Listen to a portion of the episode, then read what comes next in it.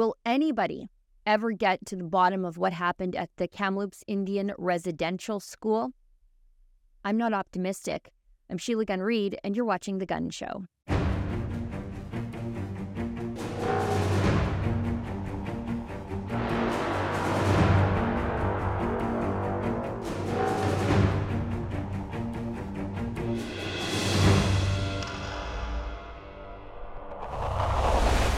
First question might not be the easiest for a politician to answer, but this is Rebel News, and I'm Drea Humphrey. Thanks for having me. Thank you.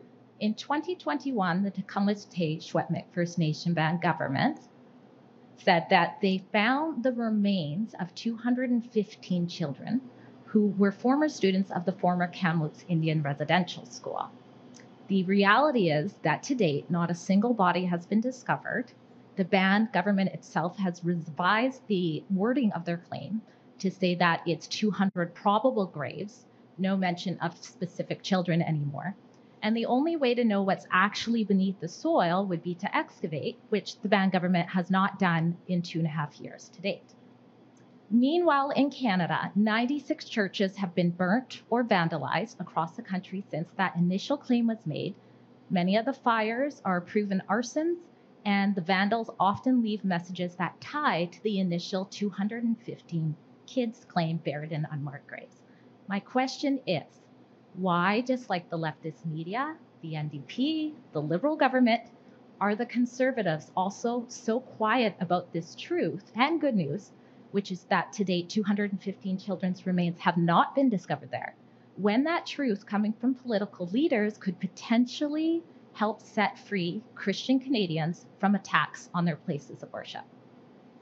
Thank you for your question. I would disentangle two parts, because there is no justification for burning down a church, period, uh, regardless of the other me- information or uh, regardless of the other m- justifications that people would claim to, to use. There is never a justification to burn down a church.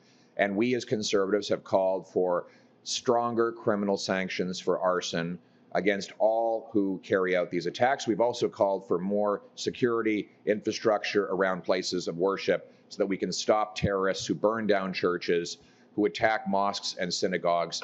Unfortunately, these crimes against religious communities have raged out of control after eight years of Justin Trudeau's catch and release system, after he has divided our country and turned people and groups against each other. We have more violence directed against religious uh, groups, including Christians, uh, than we have ever seen in Canadian history. This is the result of Justin Trudeau. He is not worth the cost, he is not worth the crime, and he is not worth the country that we know and love. And we should provide the resources to allow for full investigation into uh, the uh, uh, potential remains at at uh, residential schools. Uh, Canadians uh, deserve to know the truth, and uh, c- Conservatives will always stand in favor of historical accuracy. Uh, none of this changes the fact that the residential schools were an appalling uh, abuse of power by the state and by the, the, the church at the time. Uh, and we need to move forward in a country that is free so that every single Canadian, Uh, whether their ancestry goes back tens of thousands of years or whether they have been here for ten days, uh, has the freedom to live their life and, and in prosperity and uh, happiness. Thank you. That right there is my friend and colleague, Drea Humphrey, asking the leader of the official opposition, and I think probably the next Prime Minister of Canada, why his party is not seeking answers with regard to what is alleged to have occurred at the Kamloops Indian Residential School. Initially, it was reported as a discovery of two hundred fifteen bodies in a mass grave, children allegedly murdered at the hands of the Catholic school at a residential school. It was something that sparked a nation of firebombings of Christian churches, vandalism, attacks against Christians, and it was something our Prime Minister said that he understood. Remember this clip? As I've also said, uh, it is unacceptable uh, and wrong that acts of uh, vandalism and arson uh, are, uh, are being seen across the country, including against Catholic churches. One of my reflections is I understand the anger that's out there against the federal government, against institutions like the Catholic Church. It is uh, real, and it is fully understandable given uh, the shameful history that we're all uh, becoming more and more aware of uh, and engaging ourselves to do better uh, as Canadians. Unlike the Prime Minister, I don't know what could compel someone to burn down a place of worship. I also don't understand what would compel someone to not seek evidence of their claims. Now, someone who has been dogged in her pursuit of the truth is my friend Drea Humphrey. She has done her best to try to get answers, and there really are none. She joins me now to discuss what she knows about the Kamloops Indian Residential School, why maybe those answers are not forthcoming yet, and what the Conservatives should do. Take a listen. So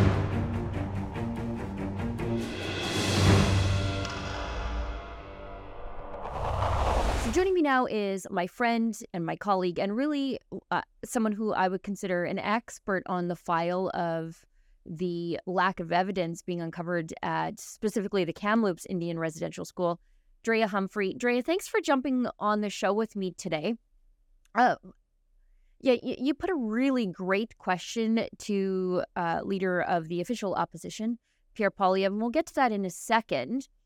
But let's go back a little, just put this all into context. You made a documentary on this, um, so I think you're what, one of the few people in this country who have really gone looking for answers um, where there have been none. Tell us, you know, if you were a new person to this topic, give us the Reader's Digest version of what we know about what happened at the Kamloops Indian Residential School.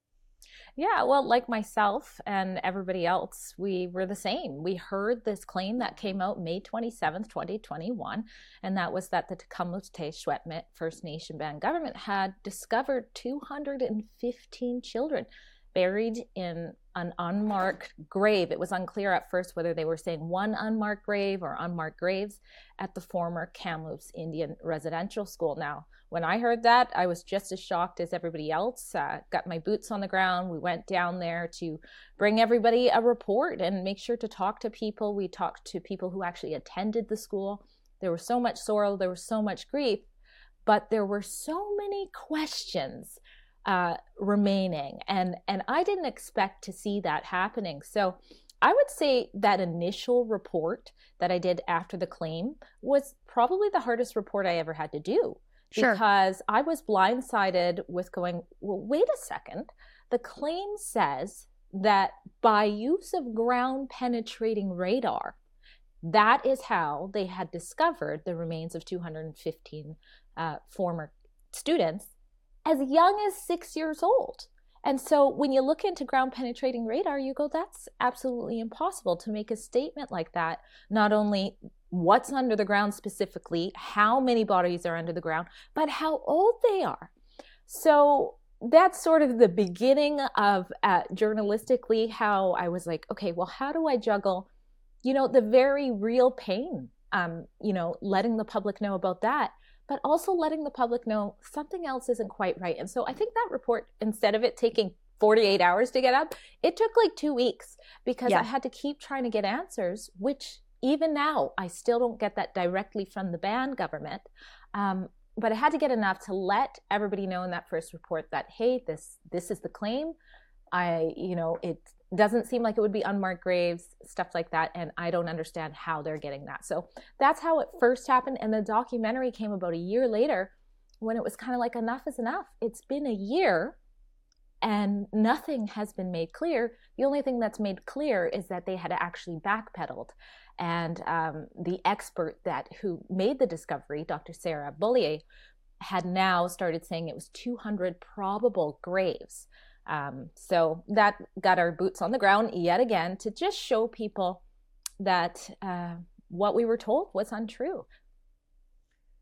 And there hasn't been any real efforts to bring confirmation or closure. I think to find out that these are not graves would be a great thing for this country. And you would think that the powers that be would want to know, A, are these not graves? That's wonderful. A genocide was not committed there. Or on the flip side, if this is bad, how do we hold the responsible accountable? How do we bring closure to the families if that is the case? But there really has been none of that done. Mm-hmm. Absolutely. And let's not forget about repatriation, which is really important to the Indigenous community. That is having what's rightfully yours returned back. So if there are hundreds of buried children there from that school, that means they're from all over British Columbia, which is not just the Secwépemc Uh, First Nation children. So usually you would think that you would want to know, A, what happened to these children and where do they belong, and bring them back rightfully so to have proper burials. So that's just another aspect of it.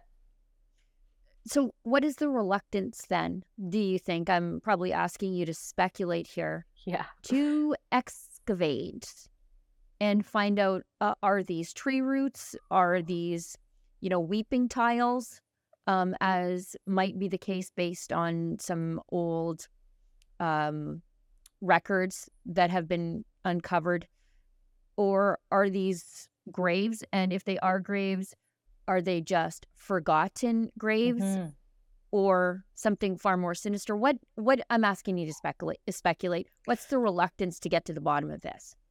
I can't really speak to the reluctance. I mean, I did speak to Cookbee Chief herself, and she said, uh, you know, we're, we're entertaining the thought uh, of doing that. And then they had the interlocutor involved and things like that. It seems overly complicated. But I will lay out some facts, and then the viewers can just speculate on their own. Sure. Um, it's not just the hesitation to excavate that raises questions. It's also the fact that the R C M P weren't allowed to do an investigation there. The B C Coroner's Office has never done an investigation there. So many people think there was a mass murder of children there. And to think that the R C M P and the B C Coroners has never actually investigated that property is quite shocking. Then you couple that with why the R C M P backed off. They initially, as you would expect them to do after that announcement, uh, were asking questions, going there. Um, and former Senator Murray Sinclair spoke on behalf of the ground-penetrating ra- radar uh, specialist and basically said it was racism. He basically said, you're, you're intimidating her by asking these questions, and I've advised her to lawyer up. And and that was the end of it for the R C M P. So you have the specialist who makes this claim, who, by the way, I've looked into very much and really has no excuse to make such a claim through ground-penetrating radar. She should know better based on her experience, who won't ask questions. And remember that the there is R C M P right on the property, right beside the school. There. They are part of that community. It's not outsiders coming in. So even their own R C M P have not done an investigation. Um, so I think that's important to know. And then we go two and a half years later, and there's still no excavating being done, no proper explanation for why, other than, you know, we're trying to be culturally sensitive. And there's money attached to this, right? Yes. Like their uh, Ottawa pledged three hundred twenty million dollars to these bans so that they can search for residential school discoveries. And I, I don't know what, if any, strings are attached to that. Mm-hmm. Um, do you just get money to search, but you never actually have to search? I'm not sure how that works. There seems to be very little clarity yeah. or accountability to what appears to be a third of a billion dollars just going out the door. Yeah, it's actually, they pledged three hundred thirty. Um, I know that for sure they've handed out ninety million. Um, but again, if people want to speculate based on facts, try to remember what big event happened in the world. It happened in America, but it had everybody looking into social justice issues, mm. systemic racism, back just before May twenty twenty-one. Can you remember what that was? Yeah. G- George Floyd, right? Yeah. So you had the Black Lives Matter movement and all the traction that was happening. And when you look in the Truth and Reconciliation um, Commission report, one of the demands is that they want help finding these unmarked graves. They had oral testimony, even in Kamloops, that there was unmarked graves. So they wanted help, and the government actually said they would do that. They said they would give some money, but they never did. So what if it just seemed like the right time to shine light on this issue and get the money that they, they were owed, that they were told?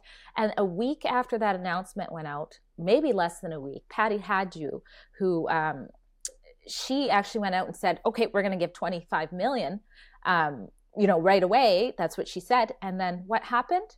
Well, we have an unmarked grave. We have an unmarked grave. We have an unmarked grave.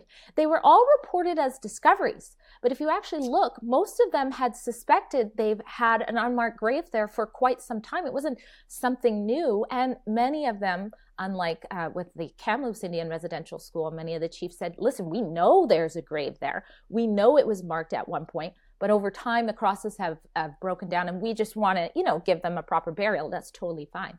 So again, you guys do the speculating. Yeah, I, I mean, it's, it, and, you know, when you look at the language attached to this, you see Justin Trudeau kneeling with a teddy bear at Cow's Nest First Nation, um, with his actor's tears in his eyes, crocodile tears. Yeah. Um, using terms like genocide. Mm-hmm. And what I will say about the United Nations, and as people know, I am not a fan of that organization in general, but they actually do a really good job of investigating real genocides, mm-hmm. like Rwanda, like the former Yugoslavia.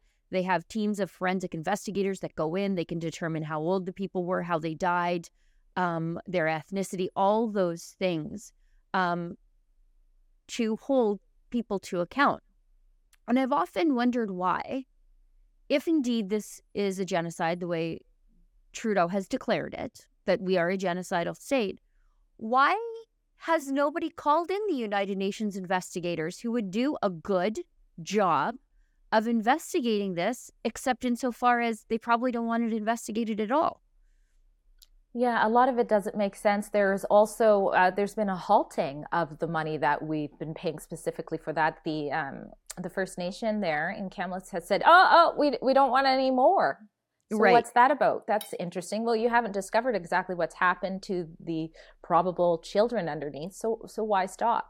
Um, so I can't give the answer to the U N. I can't give a lot of answers. All I, I know, can do is the ask the questions and make sure that the public knows that this, this stain that has been put on Canada and Canadians on an international scale has never been confirmed. Period. Right. And set off a yeah. series of attacks on Christian churches uh, all across the country. And it didn't really matter the denomination, although a lot of it oh. was strongly focused on Catholic churches yeah. and ironically on Catholic churches that exist to serve the Indigenous community. Yeah. Um, I, I think you would have to be a social justice activist in an urban area and quite possibly white to mm-hmm. not know that by and large, the majority of Indigenous people in this country are Catholic, and attacking and burning their churches is attacking and burning a part of who and what they are. Um, but th- that is exactly what happened. You've covered this extensively. Just give us a breakdown about how many churches were mm-hmm. attacked. And it wasn't always just churches. It was, you know, it was uh, cemeteries. Sometimes yeah, it was statues. That's... I'm It was a lot. Yeah, that's very, very important to point out, because I think I have a rant coming up about C B C ba- basically excusing these church burnings, and, and they only show one side, which is, um, you know, an Indigenous person who hates the church and isn't sad to see it go up into flames. But even if you hated the church, you're right. These were attached to cemeteries. That's what they're setting on fire, is their loved ones. Um, you know, cemeteries where they actually go back every year and visit. And this was in Indigenous communities, many of them. In the summer is where it started, in the Okanagan out here in B C, in dry areas in the Okanagan. I mean, they could have lit the whole reserve on fire. So it doesn't make any sense, but you're right. There are a lot of Indigenous Christians. And so this has been so frightening. According to a um, uh, a measure done by True North, they say that at least ninety-six churches from that twenty twenty-one announcement have been burnt or vandalized. C B C came out And I'm, I'm looking into this to correct this. It's going to be like a part two of my rant with them. So you'll see my rant today. But um, they say that thirty-three churches have been burnt. But if you look closely, their wording is like thirty-three have been destroyed. So right. There is a difference between what's completely annihilated and what was set on fire. So or I have vandalized. To look at those numbers. But even if it is only thirty-three churches, right. That's not an only. Since May twenty twenty-one, this is insane. And why are so many people quiet about that? If this was a synagogue, if this was a mosque, there would be hell to pay. Yes. Yeah, and it's not just burnings. It's vandalisms. It's throwing red paint all over the doors of a church. It's writing genocide across the front entrance of a church so that parishioners and congregants have mm-hmm. to run the gauntlet of anti-Christian hate before they can attend services. It's mm-hmm. desecrating a statue of Pope John Paul the Second in Edmonton, who was the most ecumenical mm-hmm. and um, I, I would suggest the most pro-Indigenous Pope ever.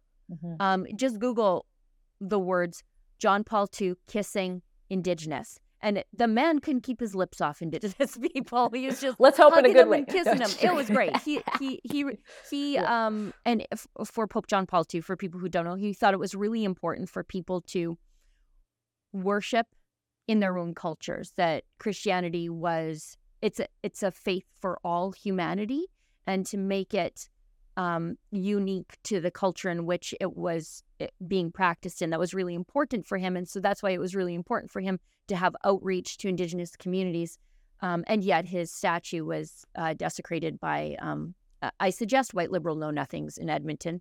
So many people were never never caught for any of this. Yeah. It seemed like there was just a lack of investigative curiosity in any of this. Mm-hmm.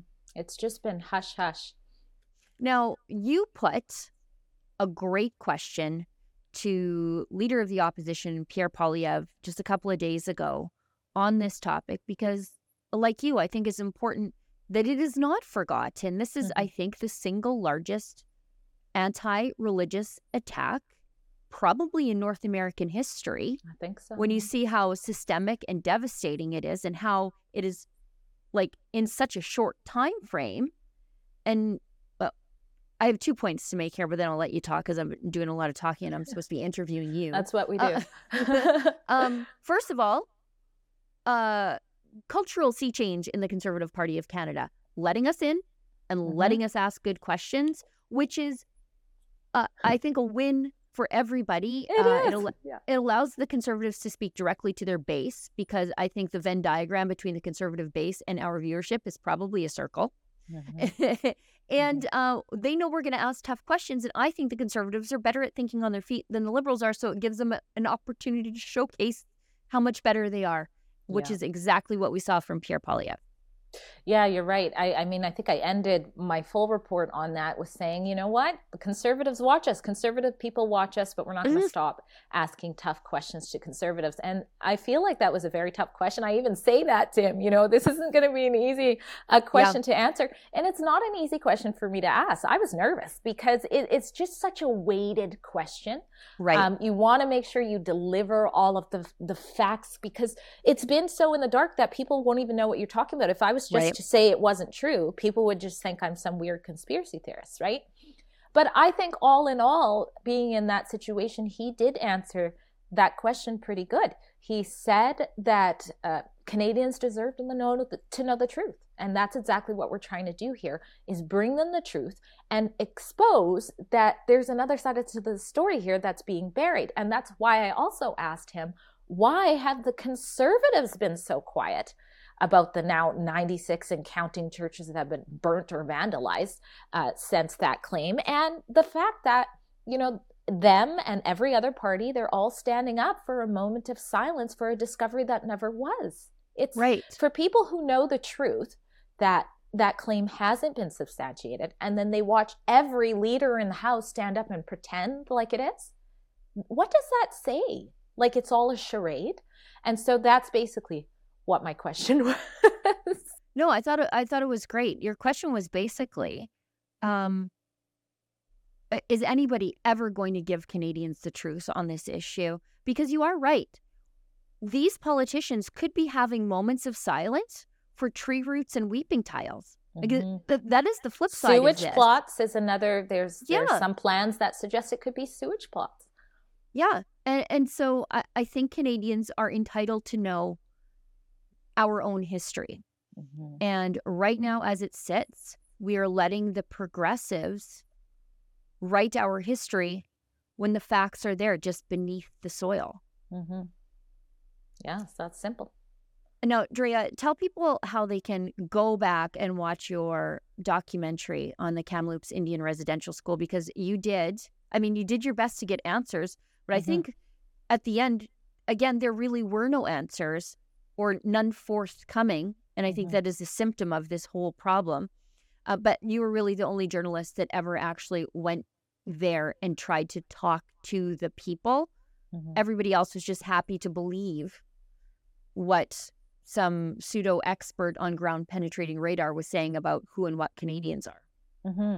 Yeah, the documentary is available for free. So if you want to learn about what hasn't been discovered, I usually say, and yeah. uh, help other people's learn, it's at Kamloops Documentary dot com.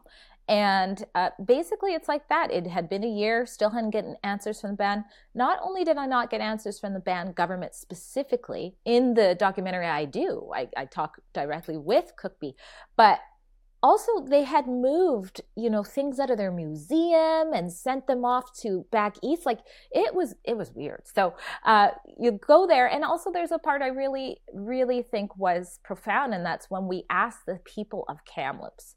And they are still living in the dark, even though they're right there. And they're living under this cloak of shame as well. So um, I think it's it's worth the watch. It's worth the share. I won't stop reporting on this issue as long as there is another side of the story that's not being covered. Um, and so we're going to continue keeping up with this. And if you appreciate that, then please consider donating as well. It takes a lot of resources to put documentaries out mm. and all of the research that goes behind a documentary like this. So if you want to chip in a few bucks, you know, a coffee a day or something, then that's much appreciated while you're there.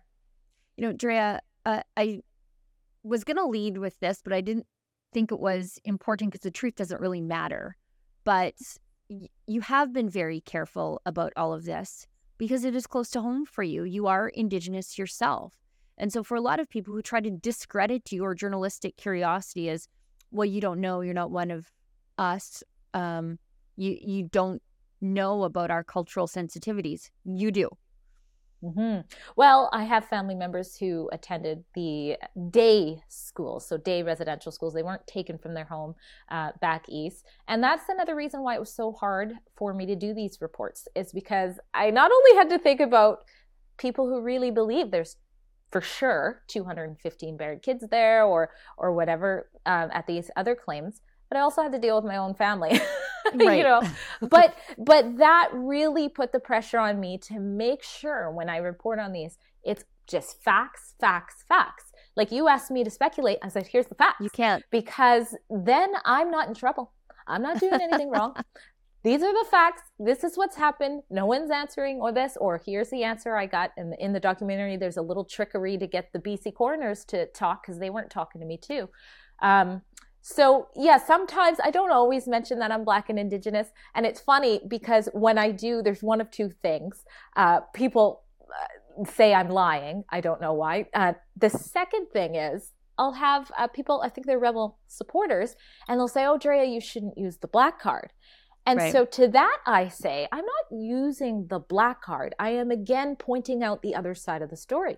It's no different than gays against groomers, for example. Right. They're saying that not everybody in the L G B T Q community thinks it's okay for a grown man to dress up sexually as a woman and go teach other te- people's toddlers how to shake their hips like a drag queen. So they right. say gays against groomers. So when I think it's appropriate, I do point out that, hey, not everybody who's Indigenous thinks it's okay not to get answers about potentially hundreds of dead Indigenous children. And yeah. I think that that's important. Yeah, I do too. I mean, I- I walk a little bit in your shoes as a farmer who would never consume seed oils. that he had to say, I'm a farmer. Yeah. I'm a farmer. I yeah. Don't give me them seed oils. But Drea, uh, thanks so much for coming on the show. I know you're very busy today. Um, you aren't we all? You're doing. Uh, I know you're doing your best to hold the mainstream media and the activists to account for th- their lack of of forthcoming information on this. They're getting the story wrong from the very beginning. They said it was mass graves. They said it was murder. Um, now we, but the truth is, we really don't know what it is. And you know, I, I think. Oh, you know, hopefully, hopefully we find out soon. I'm not optimistic. I think um, the further away we get from the dis- discovery, mm-hmm. um, the uh, lack of information, uh, I think, becomes greater. I think a lot of people who jumped on the bandwagon from the very beginning now just want this to be part of it, a, a distant past. Mm-hmm. Um, but I know you're not going to let it go, Drea.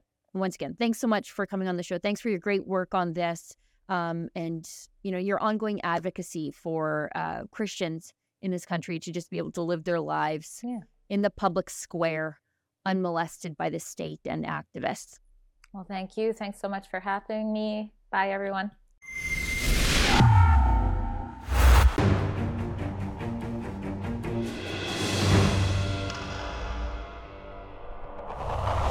Well, as always, this is the portion of the show wherein we invite your viewer feedback, unlike the mainstream media, who really don't care about, well, anything you have to say. They really just care about making sure that they get your money from Justin Trudeau in their coffers. Without you, there is no Rebel News. So I want to hear from you. It's the reason I give out my email address right now. It's Sheila at rebel news dot com. Put Gun Show letters in the subject line so I know why you're reaching out to me, because I can get up to, well, frankly, hundreds of emails a day, depending on what sort of controversial or rambunctious antics us rebels are getting up to on any given day. I'm David Menzies. Um, but also don't hesitate to leave a comment, question, story, idea, wherever you're watching us. So if you're watching the free version of the show and you've sat through a couple of ads, we appreciate you for doing that. So if you're watching us on YouTube or if you're watching us on Rumble, go ahead, leave something in the comment section. I frequently go looking through there um, for whatever you have to say. And actually today's comes from the email bag, and it comes from a regular viewer of the show, Bruce Atchison. He lives in beautiful Radway, Alberta. Um, where they have a really great army surplus store there in case you're interested. And uh, he writes to me on my show with my friend Robbie Picard from Oil Sand Strong and Oil and Gas World magazine last week. And Bruce writes, "Hi Sheila, Robbie's interview was quite good and he only swore twice. That must be a record for him." Yeah, talk about rambunctious there. Um He, and he kept it to like a P G thirteen level swearing, which makes it easier on my editors. Um, you know, I'm not one to uh, censor people, so I, I really don't care. I'm I'm a farmer. My family's from the oil patch, so I'm not um, clutching my pearls over rough language. But I know that we have uh, Christians and, and, and other people who, you know, they, they don't like that kind of language who watch the show, so... If I can remember, sometimes I'll give a little bit of a language warning. I know I have to do it on the live stream on Fridays sometimes when we're showing clips um, from outside, you know, like found clips from the internet, um, like Sean Strickland. I Sean Strickland went off on the Canadian media and Justin Trudeau, and there were a lot of F-bombs in that. And again, I'm not blushing about it, but I know that we have some people who regularly watch you just don't use that sort of language, and I'm not about to censor it, but I feel like I should have given everybody a bit of a, just a little bit of a warning, because it can be kind of jarring at like eleven o'clock in the morning when you're just tuning in with your coffee to watch Sheila ramble about stuff for an hour on a Friday, and then you've got nothing but F-bombs from Sean Strickland. Anyway. Bruce writes, "But seriously, I'm glad those Hollywood hacks are being ratioed so hard on social networks." Um, we were talking about the anniversary anniversary of Robbie running Jane Fonda out of Fort McMurray. She went on an oil sands bashing tour, and he caught her at the local Moxies and just gave her the what-fors. in the parking lot, because she went there to say, you know, like, oh, you're poisoning the groundwater of the Indigenous people. And Robbie, Indigenous himself, was like, listen, sister, this is a job creator and a wealth creator for Indigenous people. And there are multiple partnerships between oil and gas companies and the bands that are creating generational wealth for his people. And he wasn't going to let some white, privileged Hollywood lady come to his town and badmouth the jobs of Indigenous people. And it was um, beautiful. Anyway, I especially love what Robbie said about Native people and the dignity they feel when they're employed. It's the dignity we all feel. I don't think it's exclusive to uh, Indigenous people. There is value in hard work and earning your way in this world, and, and showing your children that this is the way. This is the way, that nobody's coming with a handout for you. And if you they come with a handout for you, you probably shouldn't take it, because when the government gives you something with one hand, the other hand is always a fist, as Andrew Wilkow uh, always says on his SiriusXM show. Uh, let's keep going. I sure remember the thrill I had when I earned my first paycheck. Being legally blind, jobs were and still are hard to come by. That first three hundred fifty dollars I earned gave me so much joy that I actually earned it. It wasn't charity or welfare. I actually was paid for what I did. This is why Robbie's stories mean so much to me. People need hope, not Trudeau. That's great. I also survived the cold snap, but my furnace died. I'm glad the repair guy resurrected it, and I'm warm again. Sincerely, Bruce. Yeah, it was bitterly cold here. I think it was about like minus fifty-three for a couple of days here. The school buses didn't run. Um, and that's also when we got that emergency alert saying that we had a potential grid failure uh, because of increased electricity demand, um, even though we are a province that is absolutely dripping in coal and oil and gas. Um, and that has to do with the accelerated coal phase-out, thanks to Rachel Notley. These are her chickens coming home to roost. Ironic that she resigned in the week that we had that emergency alert that she ultimately caused in twenty fifteen. It takes a while for bad things to catch up, doesn't it? Well, everybody, that's the show for tonight. Thank you, as always, for tuning in. I'll see everybody back here in the same time, in the same place next week, and don't let the government tell you that you've had too much to think.